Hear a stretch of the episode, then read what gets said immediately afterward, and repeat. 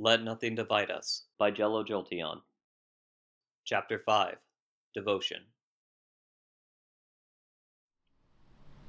It always starts out as a normal mission, these types of things. They go in, they rattle some villains, have a good old fashioned brawl, everything seems to be going well. Then, Deku watches as Uravity gets flung backwards, hard, into the concrete wall of the warehouse. And time grinds to a halt. Deku, somewhere in the back of his head, counts out four agonizing seconds of silence as the dust clears.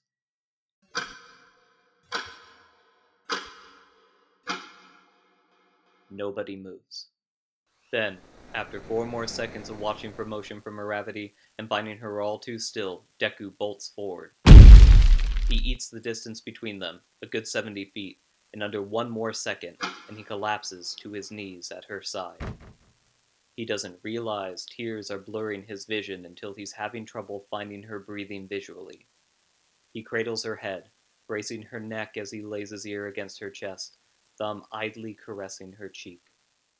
Breath bated, he finally finds her heartbeat in her lungs.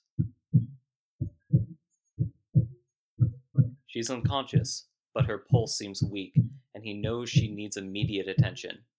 He has all but forgotten about the villains behind him as he presses his forehead to hers, tears spilling freely down his cheeks.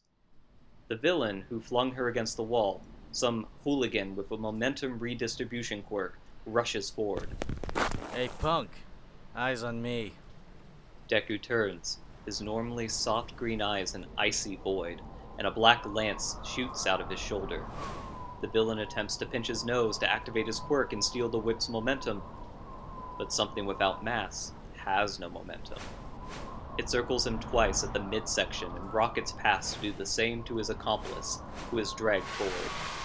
Deku's eyes remain icy, and Black Whip cinches tighter, tighter still. Momentum Man's expression shifts from shock to genuine fear as the dark energy threatens to crush his ribs and keep going. Uravity stirs slightly against Deku's glove, and his eyes cease glowing with fury. He remembers himself and loosens Black Whip enough to simply restrain, even as he turns his full attention to the girl in his arms. The silence attracts the attention of the police backup they received, and a lone officer with his gun drawn stands in the doorway. Are we in the clear here, Deku? Deku looks absently towards the warehouse door as he stands, and yanks Black Whip tighter to force his shackled prisoners to their justice, one of them wheezing as the string of energy digs into some broken ribs. Wordlessly, Deku nods, forcing the Black Whip chain into the harsh sunlight thrown in from the doorway where the officer stands. He follows after, squinting as the light assaults his eyes. His person, likewise, is assaulted by a small cluster of people officers, detective, paramedics. She needs medical attention. He croaks, Potential spinal injury. turning back to look at the faintly visible spider webs in the concrete wall. The two paramedics peel off to grab the appropriate equipment from their ambulance, and Deku jogs them inside. Whole way to the hospital, all Izuku can think about is how far away her parents are, and how impossible it is for them to travel to be with their daughter in this crisis. She'll be alone, and they'll be worried sick. He may take off the costume, but he is still not off duty, he decides. He owes her at least that much for failing her, and then a good sum extra for all the years of having his back that came prior.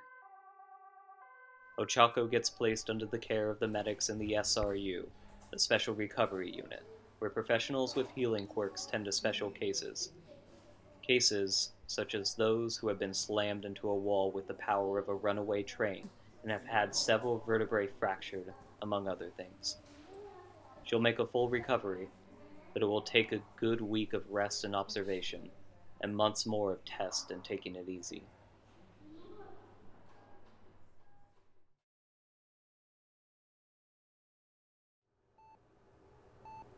On day three, Ochako finally awakens in the wee hours.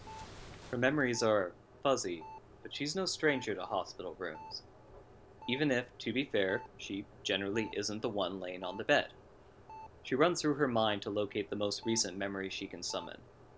There was the cute cat she saw on the way to the grocery store.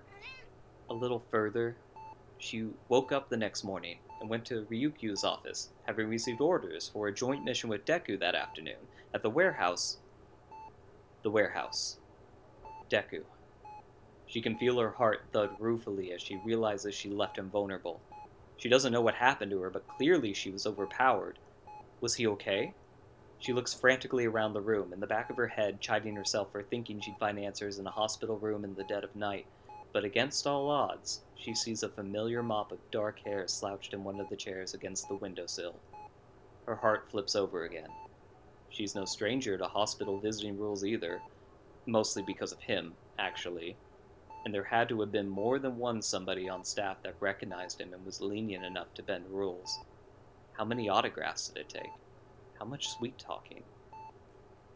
The lights come up slowly to half power as a nurse prepares to enter her room, probably having noticed the changes in her vitals. Izuku doesn't stir, but now she can make out his expression. His face looks deceptively soft, but she knows him well enough to spot the dark bags under his eyes that indicate he hasn't slept well, if at all, in the last few days. This slumber is probably much the same, she can speak from experience that those chairs are not comfortable.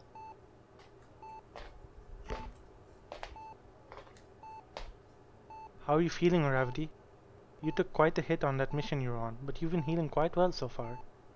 The nurse begins, startling her gaze away from the corner of the room. He barrels on, which she considers a blessing given her scratchy throat.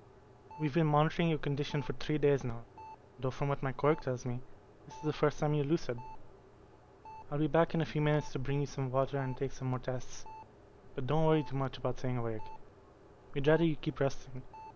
And we'll be sure to relay anything important to your, uh, Mr. Midoriya during a more timely hour.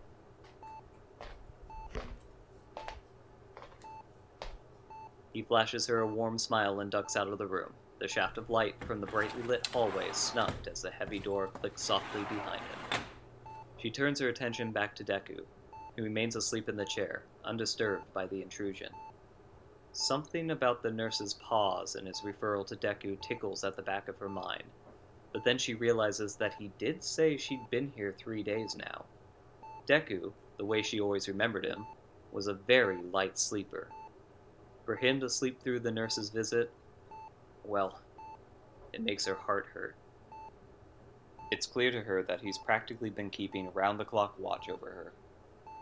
His hair looks particularly unkept and probably a bit greasy, she realizes, and she doesn't think she could possibly love him any more than she does. The nurse returns, as promised, and prods her a bit, softly narrating what he's doing for her benefit, and the lights dim again after his departure. Only then do her eyelids grow heavy.